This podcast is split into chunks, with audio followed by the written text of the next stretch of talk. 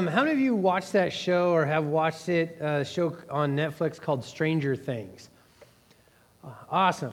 Um, well, so in this movie, you know, it's like these kids, they're like 12 years old, and it takes place in the 80s, which I really like because I grew up in the 80s and 90s.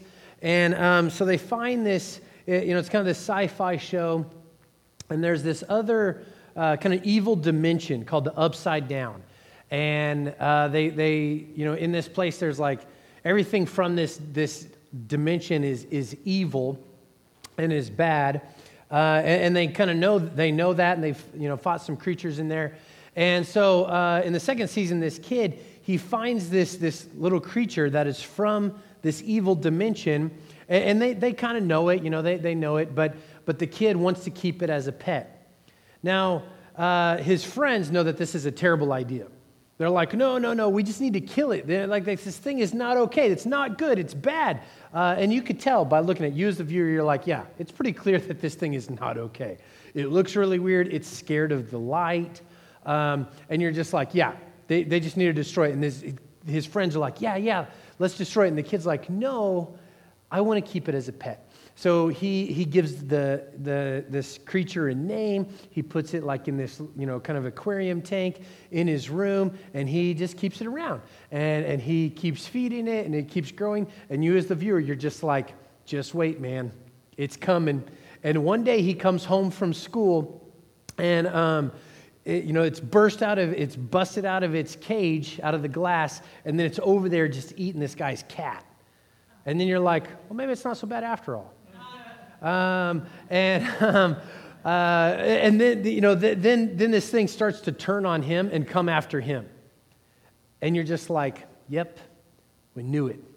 You should have just got rid of that thing from the beginning. You shouldn't have let, like, like that thing is evil. It's not a pet. But do, and it seems so obvious. You know, but do we do the same thing in our lives?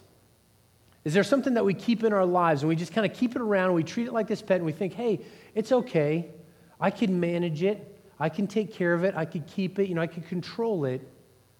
But in reality, this thing is, is really hurting you. It's going to come after you. It's going to try to kill you. And that thing is sin.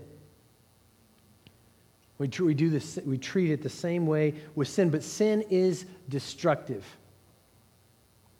And it's very sneaky, and there's a, there's a depth to it, and there's a deceit to it. And so today we're going to look at this story, and we're going to ask four big questions of just what is going on in the church, in the gospel community, what it looks like, and then what happens when sin creeps in, and why does this sin creep in.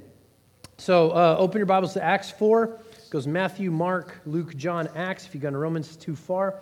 So Acts, and, and Luke, uh, the author, he regularly shows us the church scattered on mission, proclaiming the gospel and what God is doing. Uh, but there's a couple times here and in chapter 2 that he kind of takes us into, like, hey, this is what's going on inside of the church.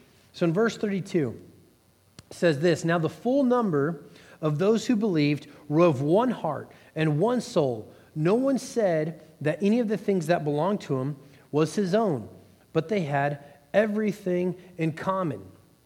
And so it says now the full number, of those who believed. Uh, you know, it doesn't give us the exact amount, but it's saying, hey, everybody, everybody who believed, everybody who's there in Jerusalem is of one heart, one soul. And that full number, I mean, in, uh, at the day of Pentecost, it says that 3,000 people came to Christ. After they healed a crippled man and proclaimed the gospel there, it says that 5,000 men believed in God. It doesn't even include, you know, the number of women, so that number of 5,000 would probably even be more. Um, and so, I mean, this is several thousand people, maybe up to 10,000 people are here in Jerusalem that have trusted in Christ. And what do we see here is that they're unified. They're of one heart, one soul, sharing everything that they had in common. So here's the big question How can that happen? How can you get thousands of people together being one heart, one soul, being unified? How can that happen? And here's why they believed the gospel, right? Faith in Jesus united them. Jesus, the Messiah, the Savior, uh, he had come. He had, he had, he had, the Messiah had come. He had paid the price for sin. He, he, he was crucified, and then he rose again, and then he had, they believed in him, and he had given them his spirit and filled them with his spirit. And so that's what unified them. They're all committed to Christ. And this unity, it's not something that they created, but it's something that God established. God created it. And you know what this means is that if, if God is the one that establishes it, God is the one that creates it, that means that this is not something that we cook up ourselves. It's not because we all agree on everything. You know, it's not because we all have the same kind of, we all look the same. It's not because we all have the same kind of home or we have the same kind of income. Well, make the same. Like, I mean, just a few verses later, we said that there's some people in need. There's some people that, that are kind of rolling. They, they have a lot there. I mean, they're even selling extra homes, extra fields, giving those to those in need. So, what, what, what happens here is they're unified, not because of uniformity and uh, thinking all the exact same way and agreeing on all the same things, or because they look the same. It's not that uniformity that makes them unified, it's the identity that they have in Christ. That's what unifies them is because of their identity in Jesus. And now, right now in our world, there's a lot of disunity. I mean, people, people are divided. People divided what to think about, uh, you know, this, this COVID thing. Hey, should, you know, should there be masks? Should there not be masks? Should schools open? Should they not? Should there be sports? Should they not? You know, is this a big deal or is it not? You know, and people are all, you know, disagreeing about that. Disagreeing about politics and who to vote for and who's good, who's bad. And, and, and, you know, and we, we, we all get into it. We have our opinions, we have our stances, and that's fine. But I really wish that us, as followers of Jesus, that we were as excited about Jesus and, and the truth that unifies us, be more excited about Jesus rather than our opinions about stuff that possibly divide us. I mean, like if we disagree on masks or whatever, no, like that's really not a big deal. But we have this unity in Jesus. What should we be even more excited about? The more that we become about the, these other issues, and that, that just drives us and all of these things, and we make that ultimate rather than the ultimate unifier in Christ, we, we lose what we have to offer this world. So we're unified. We're one body, one family. Again, not because we all agree or we all vote the same or look the same or anything like that, but because we're all unified, because we're all lost, broken, sinful people that are saved by grace, saved by the blood of Christ. This common identity that we have in Him by His grace.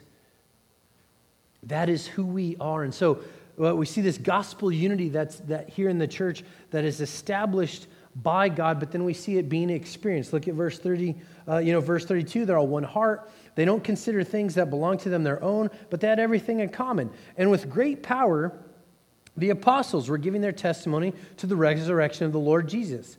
You know, so they're sharing the gospel, sharing about Jesus, and grace, great grace was upon them all.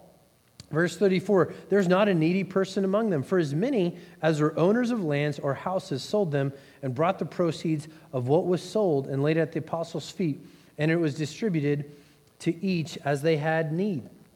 So, this is how this gospel community is being experienced. They're, they're being generous to one another, they're, they're caring for each other.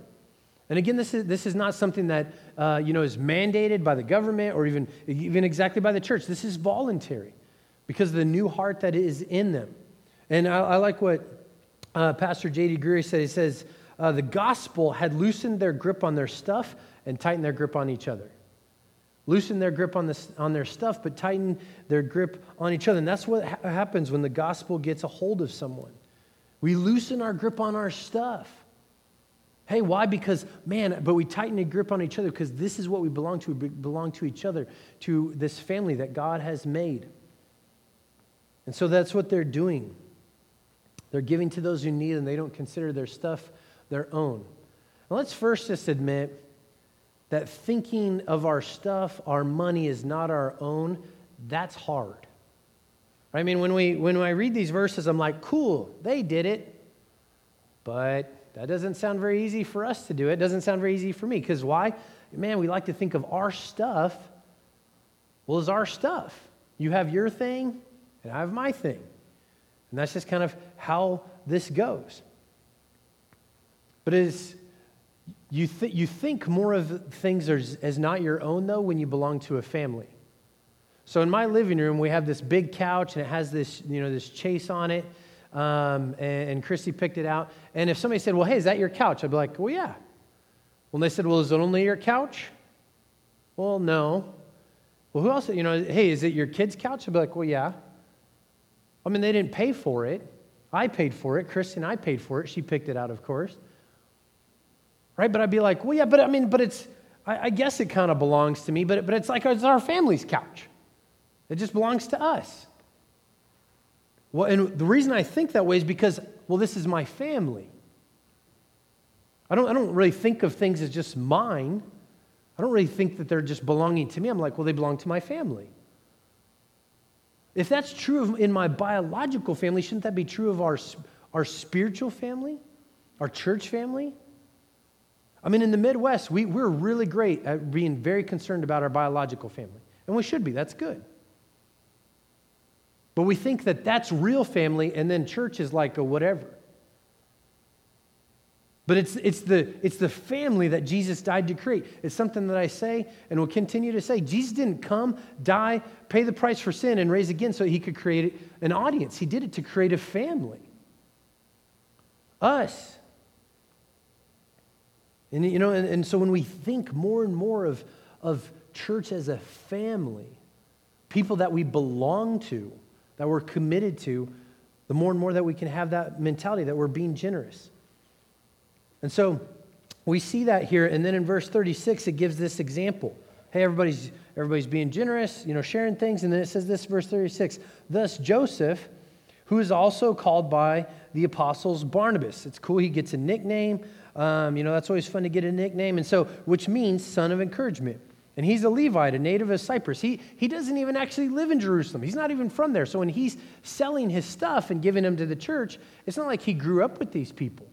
It's not like maybe he's even known them for a long time, but he's just like, yep, I'm going to do it because this is the family that I belong to. So he's a native of Cyprus. So this guy, Barnabas, son of encouragement, he sold a field that belonged to him and brought the money uh, and laid it at the apostles' feet.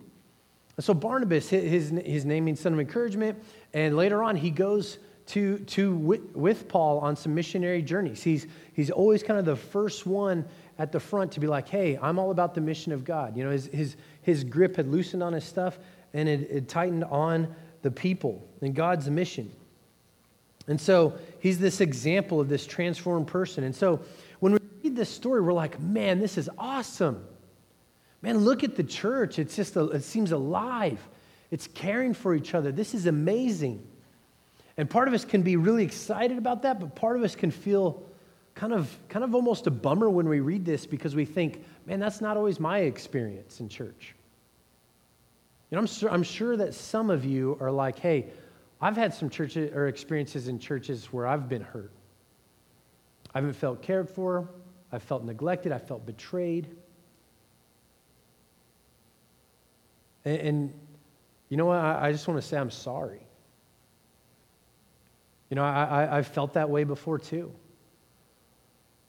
And, and I, I don't want to minimize that hurt or, or what's happened to you, but the thing is, is like there are no perfect churches. There just aren't. There are no perfect churches because there's no perfect people in them. They're filled with imperfect people. And eventually, you know, here too, I mean, you know, maybe it's already happened or eventually it'll happen. We'll disappoint you one way or the other because we're not perfect either. You know what I mean? And and, and it's tough. It's tough that, that that's our experience.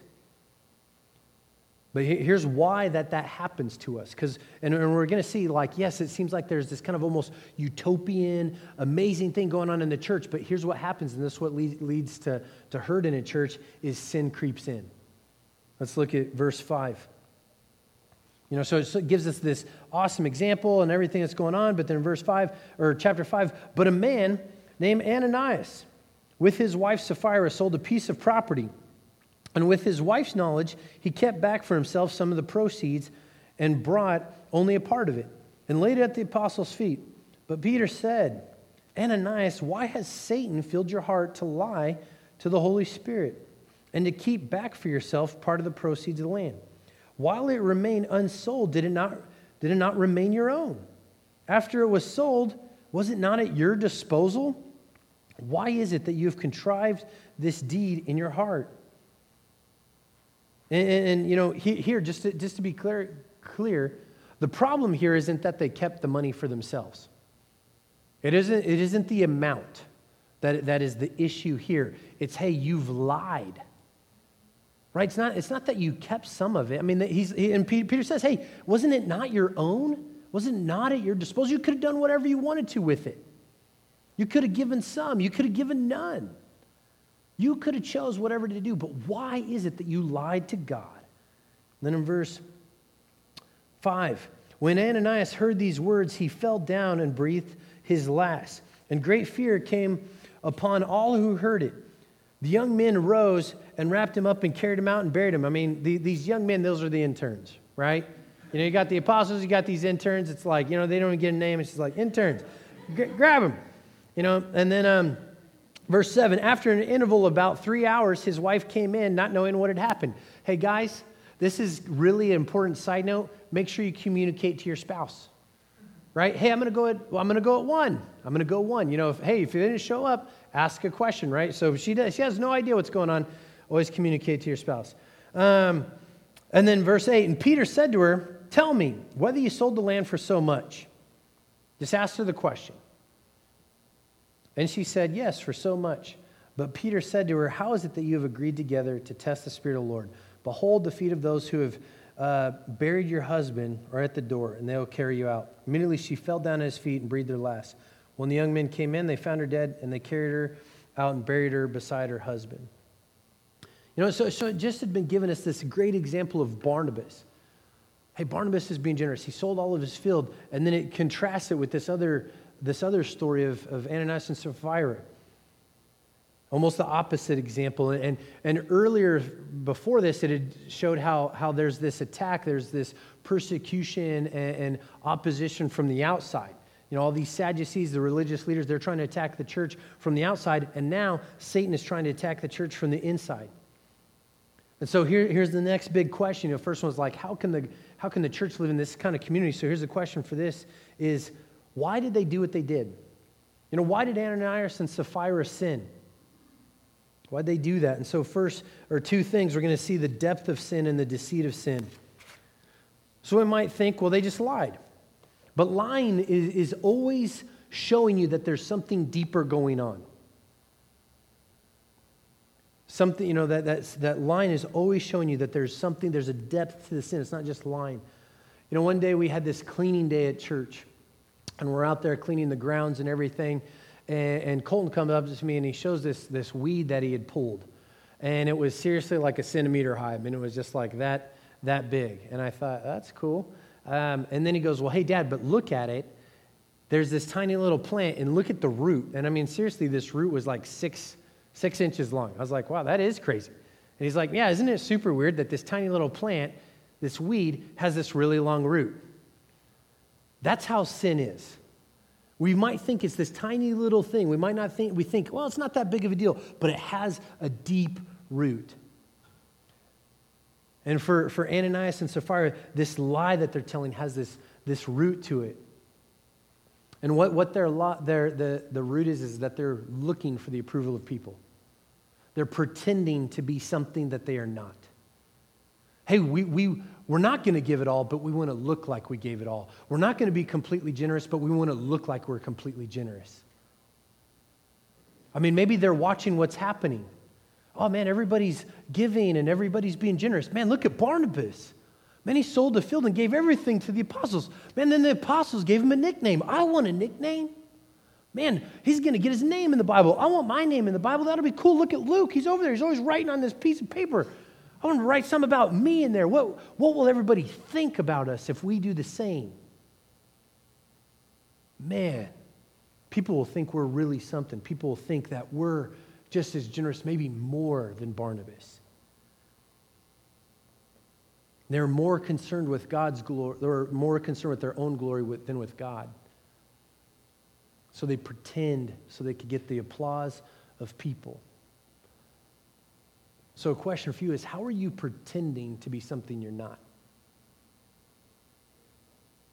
How are you pretending to be better than you really are or just less worse than you really are? You're faking it. We all do this to a degree, right? We want people to think we're really spiritual, maybe really smart. Some sort of, we want people to think we're a great parent, great business person, that we really love Jesus. Or on the flip side, you don't confess things to people because, you know, you don't confess sin or struggles in your life, some darkness in your life, because this question is going through your brain. If I tell them that, what will they think of me? And so you hide because you're worried. You're either trying to get the approval from people or you don't want the disapproval of people. You're just so concerned with what they think of you. That's not, the problem there is not a lying problem. It's something deeper that you think that you need people to approve of you. Now, the solution of that is to not stop lying. That's not the solution. To just like, well, just go tell the truth. Well, just, just confess your stuff and just, just stop per- pretending. That's not the solution. You have to get to the root of the problem. You, you, you need to be filled with the love of God. You don't need to work or be concerned about the approval of other people. Why? Because you already have the approval of God that has been given to you freely, been purchased for you completely by Jesus. It doesn't matter what anybody thinks because why? The creator of the universe, God, thinks this of me, and this is who he's made me in Jesus. I am his, and he is mine. My identity and who I am is in Christ. That, that's, that's where the thing is broken. And that's where, where Jesus says, Hey, I want to meet you in that place and completely heal you and fill you with more of my love and who I am. And so they, they need to be filled with the love of God. And, and even Peter recognizes this like, hey, you know, look at verse 3. He says this. He says, but, but Peter said this Ananias, why has Satan filled your heart?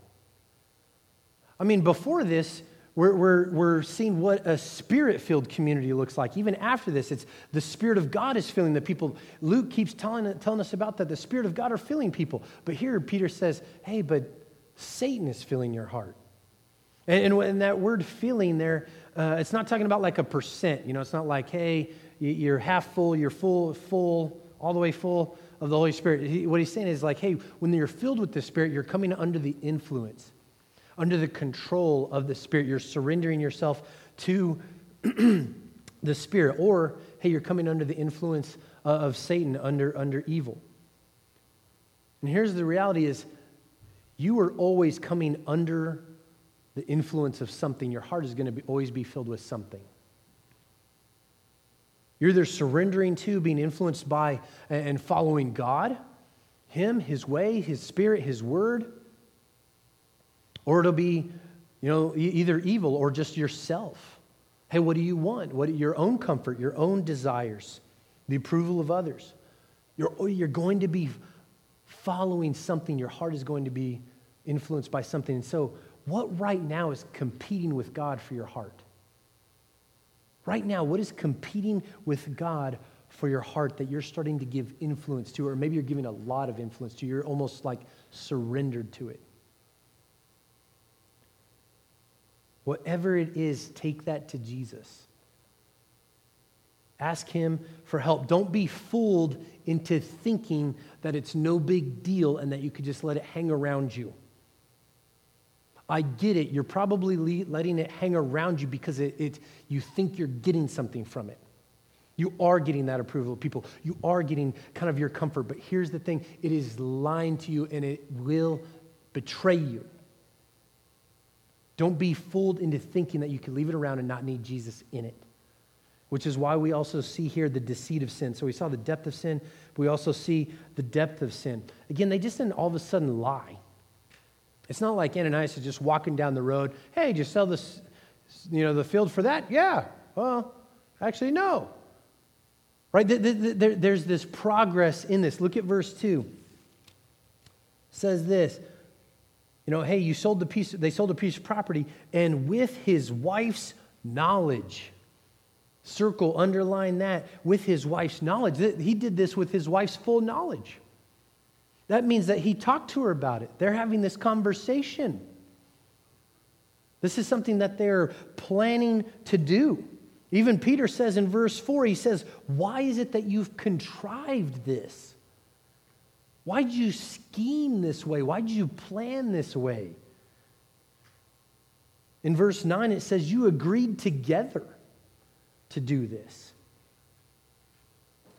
And so during this, they're, they're talking about it during when they're kind of thinking about it, planning it, scheming it. Ananias could have said, Hey, wait a minute, is this really a good idea? He could have stopped. Hey, why don't we just take this to God? Why don't we just pray about it? Hey, I don't think that this is a really good idea. I mean, aren't we kind of lying in this? Sapphira, she didn't have to follow her husband into sin. She didn't have to just follow his weakness. She could have been like, hey, I get it. I want a cool nickname too. But hey, Ananias, this is not a good idea. This is evil. She could have stopped it, but they just kept moving forward. They kept agreeing, kept, that kept the sin around, kept these ideas, these lies around. Sin, sin is not neutral. Behind every sin is a lie, and whatever it's promising you, whatever it's telling you could give, at best it could give it to you just for a little bit, but there's a lie. It really won't deliver. It can't because it's sin. It's pulling you away from the truth, pulling you away from God, pulling you away from who God made you to be. This is what John 10 10 says. It says, The thief comes to steal, kill, and destroy. Sin is trying to rob you. Rob you from life, rob you from joy, rob you from peace, trying to trick you and steal from you. It's trying to destroy your relationship with God, your relationship with others, your marriage, your intimacy with Jesus. It just keeps lying to you and it's trying to destroy you and it will continue to grow and grow. It is not for you. So going back, you know, to, to, to the movie Stranger Things, the kid, the kid knew he should have gotten rid of it. He kind of knew. His friends definitely knew, but this is what was going on in his brain. Well, but I like it. Hey, but I, you know, it's kind of small, it's cute. I can just control this pet. Yeah, I know I probably shouldn't, but I, I just, it'll be okay. I can manage. And it grew and it grew, and then it came after him, just like sin will come after you. Ananias and Sapphira, they could have stopped this, they could have repented, even prayed and asked God for help. I mean, even in that moment, they could have just said, God, I don't want to be generous. God, I do care a lot about what other people think of me. I want people to think I'm awesome. And they could have asked, God, will you change my heart? I'm not there. I do care a lot. I do want those other things. But God, just I'm asking you for help. Please change my heart. Please shape me. Please mold me. They could have turned away from their sin and turned to Jesus with it, but they kept it around. And here's the question I have for you is what is the sin that you're just keeping around in your life? What is the sin that you're just like letting it hang around? You're allowing. You're not taking it to Christ. You think it's like a pet. Think it's fine. Maybe it's not that big a deal. What is a sin that you, that you have hidden? That you're not telling anyone? And maybe you, maybe you fooled us. Maybe you fooled the people around you, but you can't fool God.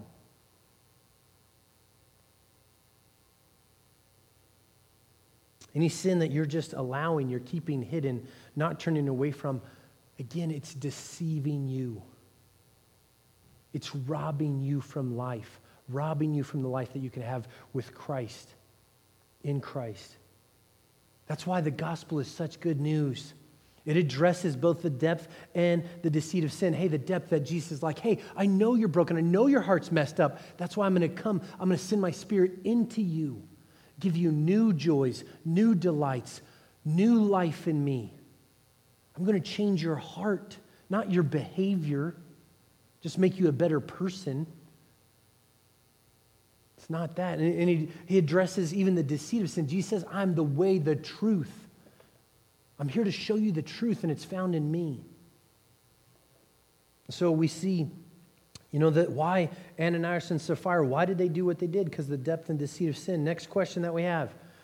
Maybe you're really wondering this a lot. You know, why did, why did God kill them? Right? I mean, like, hey, they lied.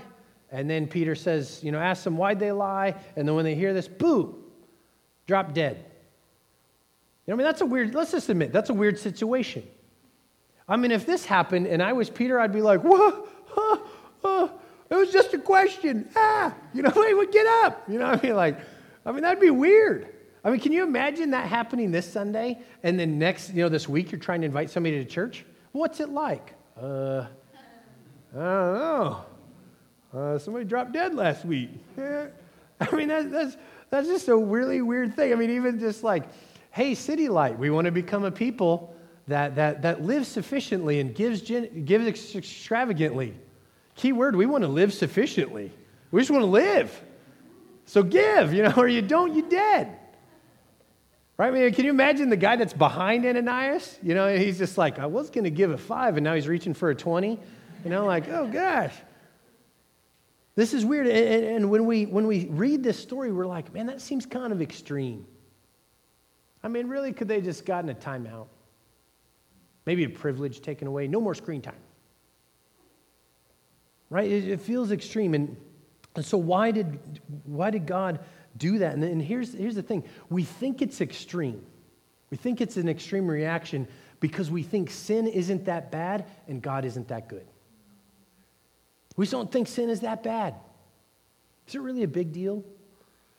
We, we like to grade sin on a curve. We were on our way back from a family trip, not a vacation, because kids are with us. Vacation, no kids, family trip with kids. So we're heading back, uh, and you know, we're, we're you know driving kind of by North Platte on I-80, and I, and, and I'll admit, you know, because it is a family trip, I'm like, I'm ready for this thing to be over. Uh, you know, so, I, so I'm driving faster than I should. I'm probably going about six miles over the speed limit. And then this car comes flying by me. Phew, and I'm thinking, yeah, that's good. Because now there's somebody going faster than me. And if there's a cop up there, he'll pull over that guy. And I'll be okay. And then, seriously, like half a mile down the road, there's a cop there in the median. And I don't know exactly when this other car saw him, but I'm like pretty now pretty close to him because he slowed down. And I thought, hmm, man, if that cop comes and gives me a ticket instead of that guy, mm, I'm going to be so mad because that guy was going faster than me and I'm not as bad as him. He should get the ticket. And that's how we think with sin. Well, it's not that bad because somebody's always going faster than me. Hey, I'm not that bad because there's always somebody sinning worse than me. So, really, you know, it's not that big of a deal. Hey, you know, they just lied. Is it that big of a deal? Sin is, sin is, is not graded on a curve, and it's not just you breaking some moral code like I, w- I went over the speed limit. Sin is, sin is also who it's against. And this sin that they commit here, it is against a holy, perfect, completely righteous God. Remember, Peter, he says, You didn't lie to me, you lied to God. They offended this utterly holy, completely good and perfect, in whom, in his presence is the fullness of joy, God. That's why we only think that this is extreme because we think sin is not a big deal and God isn't that good. And so, a question I have for you is as you read this story, do you find yourself wanting to be like Barnabas, generous, giving, or do you find yourself just not, you, you find yourself wanting to just not get punished like Ananias and Sapphira? In your life, are you actually wanting God to change your heart, make you more generous, have more life and joy and freedom in Him, or are you just wanting God to not think your sin's a big deal? If that's you, which I've been there too, what that is exposing is that we just don't think sin is that bad and that God really isn't that good. But the more that we see that God is utterly good, is amazing, His ways are wonderful, and life is found only in Him, the less we're going to want sin. And the more just evil it is going to be. Because why? Because it isn't God. God is so good. And so the more that you see how good God is, the more repulsive sin will be. The more that you, you see sin and just for how the evil it is, the more you're going to want to turn away from it and turn to God. We'll just see those things. And the, and the more that we see those things, the bigger the salvation that we've been given in Christ will become. Right? That's, I mean, if you think about it, the cross of Jesus Christ, the salvation that we have in Jesus Christ is crazy. I mean, it's, it's, it's I mean, if you really think about it, it, it seems ridiculous. Man, I really, I, the more that, that I grow in, in my relationship with Christ, the more that I actually understand the depth of, of the sin that is, that's there. And it's like, ugh. And the more that I just think it's crazy that this, this all loving, all knowing, all good, all perfect God sent his son and said, Hey, Ricky, church, city light, I know that you're guilty. I know that you're messed up. You have sinned way more than you could, you could ever know, but my son will pay the price. My son will die in your place. And you could be saved to me not because of anything that you've done, but because my son, Jesus, has earned it for you. That's crazy. We get to be saved to this amazing, wonderful God because of his grace, his love for us. And if, if you haven't given your life to Christ, if you don't know Jesus, if you actually haven't trusted in him as your Savior, do that right now. I mean, seriously, like, you could trust in Jesus right now and you could be brought out of your sin, out of your shame, out of death, and into his life. The life that he gives you, not because you grew up in church, not because you're good, not because of anything, but just because of what Jesus has done for you. Know, so we've seen why this, this you know, how, how does this community be unified and, and be the way that they are? We've seen why did Ananias and Sapphira do what they did? We saw, you know, why did God, you know, kill them? And then the last question is, is man, and just in light of all of this, what is it that we need? You know, if we have this deceit and the depth of sin in this, what is it that we need? Two things. First, we just need the gospel. We need Jesus. The, the gospel frees you and me from pretending to be something that we're not. We don't have to be hypocrites. Because here, the gospel tells you this the gospel tells you you're not awesome by yourself. Hey, you don't have what it takes. Jesus coming, arriving on earth, and dying on the cross tells you you can't fix yourself. You are dead in your sin. You can't clean yourself up. You're not good enough. You're lost and broken and sick.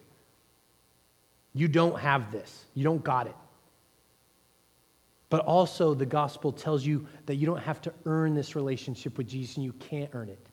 You can't clean yourself up. And now, this, this salvation, this, this forgiveness that you have in Christ has been given to you because of what Jesus has done for you. He earned it for you. So, if you know that, that man, that's who I am, that's who we are, these broken, sinful, dead people that have been brought out of that, been, been saved totally by what Christ has done for us. And the gospel tells you that you're far more wicked, far more evil than you think, but you're more loved than you could ever dare dreamed of.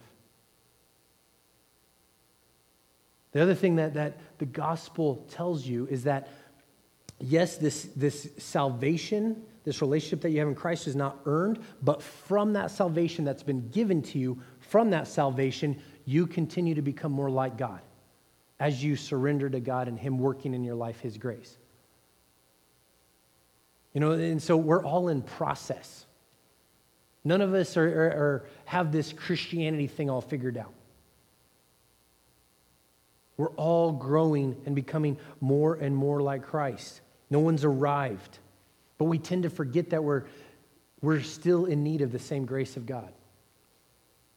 I mean, don't ever fool yourself into thinking that one day you'll be rocking this thing, you know, this Christianity thing enough that you no longer need Jesus' grace in your life, that you no longer need the Spirit to convict you of sin, to lead you to repentance. That you no longer need the Word of God to point to you where you're at fault. That day will never come until you're dead.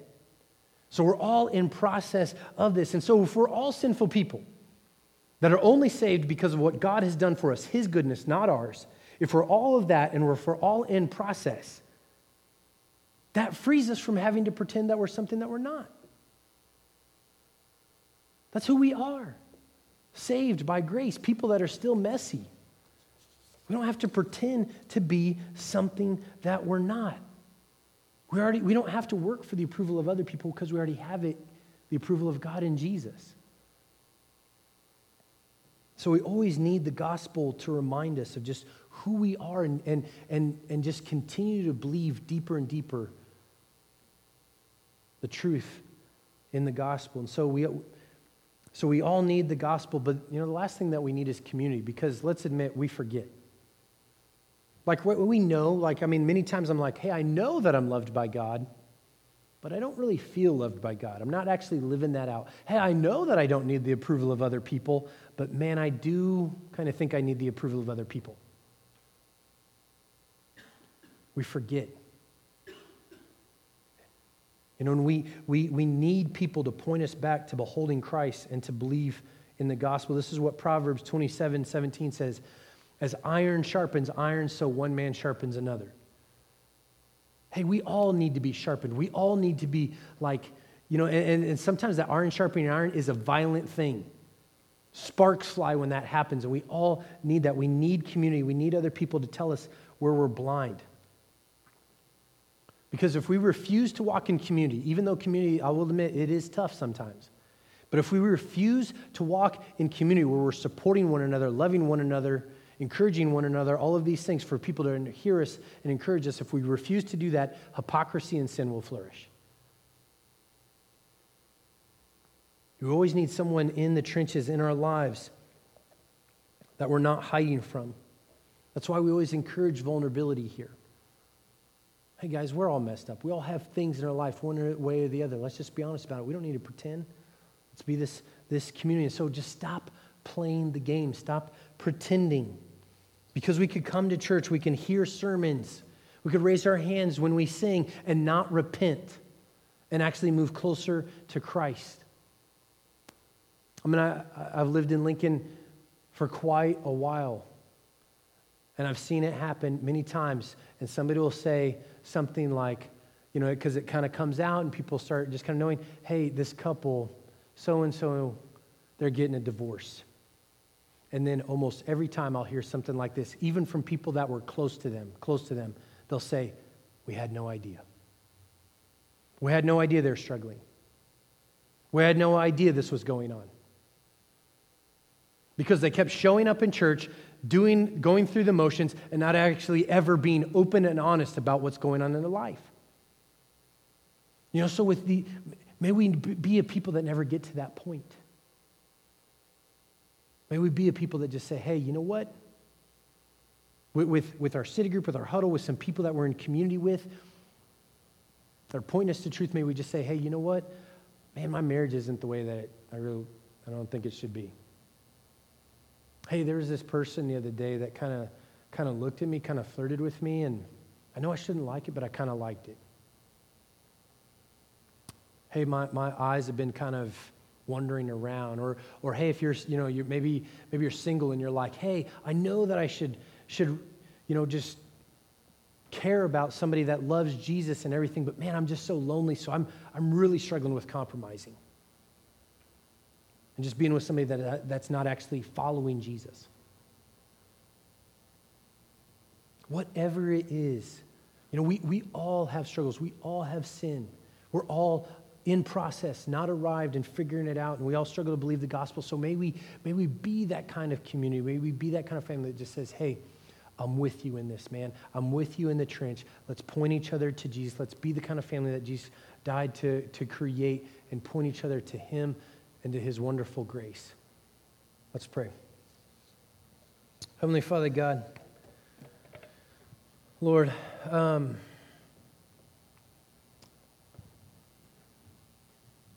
Lord, I just want to thank you, Lord, that, that you are with us, Lord. And even as we, we kind of go over what feels kind of heavy with sin, Lord, that one that you didn't just leave us in, your, in our sin, or that you don't just expect us to clean ourselves up from our sin, but Lord, that you say, hey, I'm going to come down, I'm going to meet you where you're at, and I'm going to pay the price, I'm going to intervene, and I'm going to rescue I'm going to redeem you.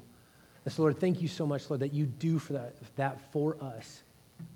That is a gift. And Lord, I pray, Lord, that as we, we just think through your word here and, um, and everything, Lord, may we just be sensitive to your spirit. May we listen to you and just respond to you in a way that pleases you, that worships you, and not, I don't know, not, not just allow things like sin or, or whatever it is in our life to just hang around. Lord, may we turn to you.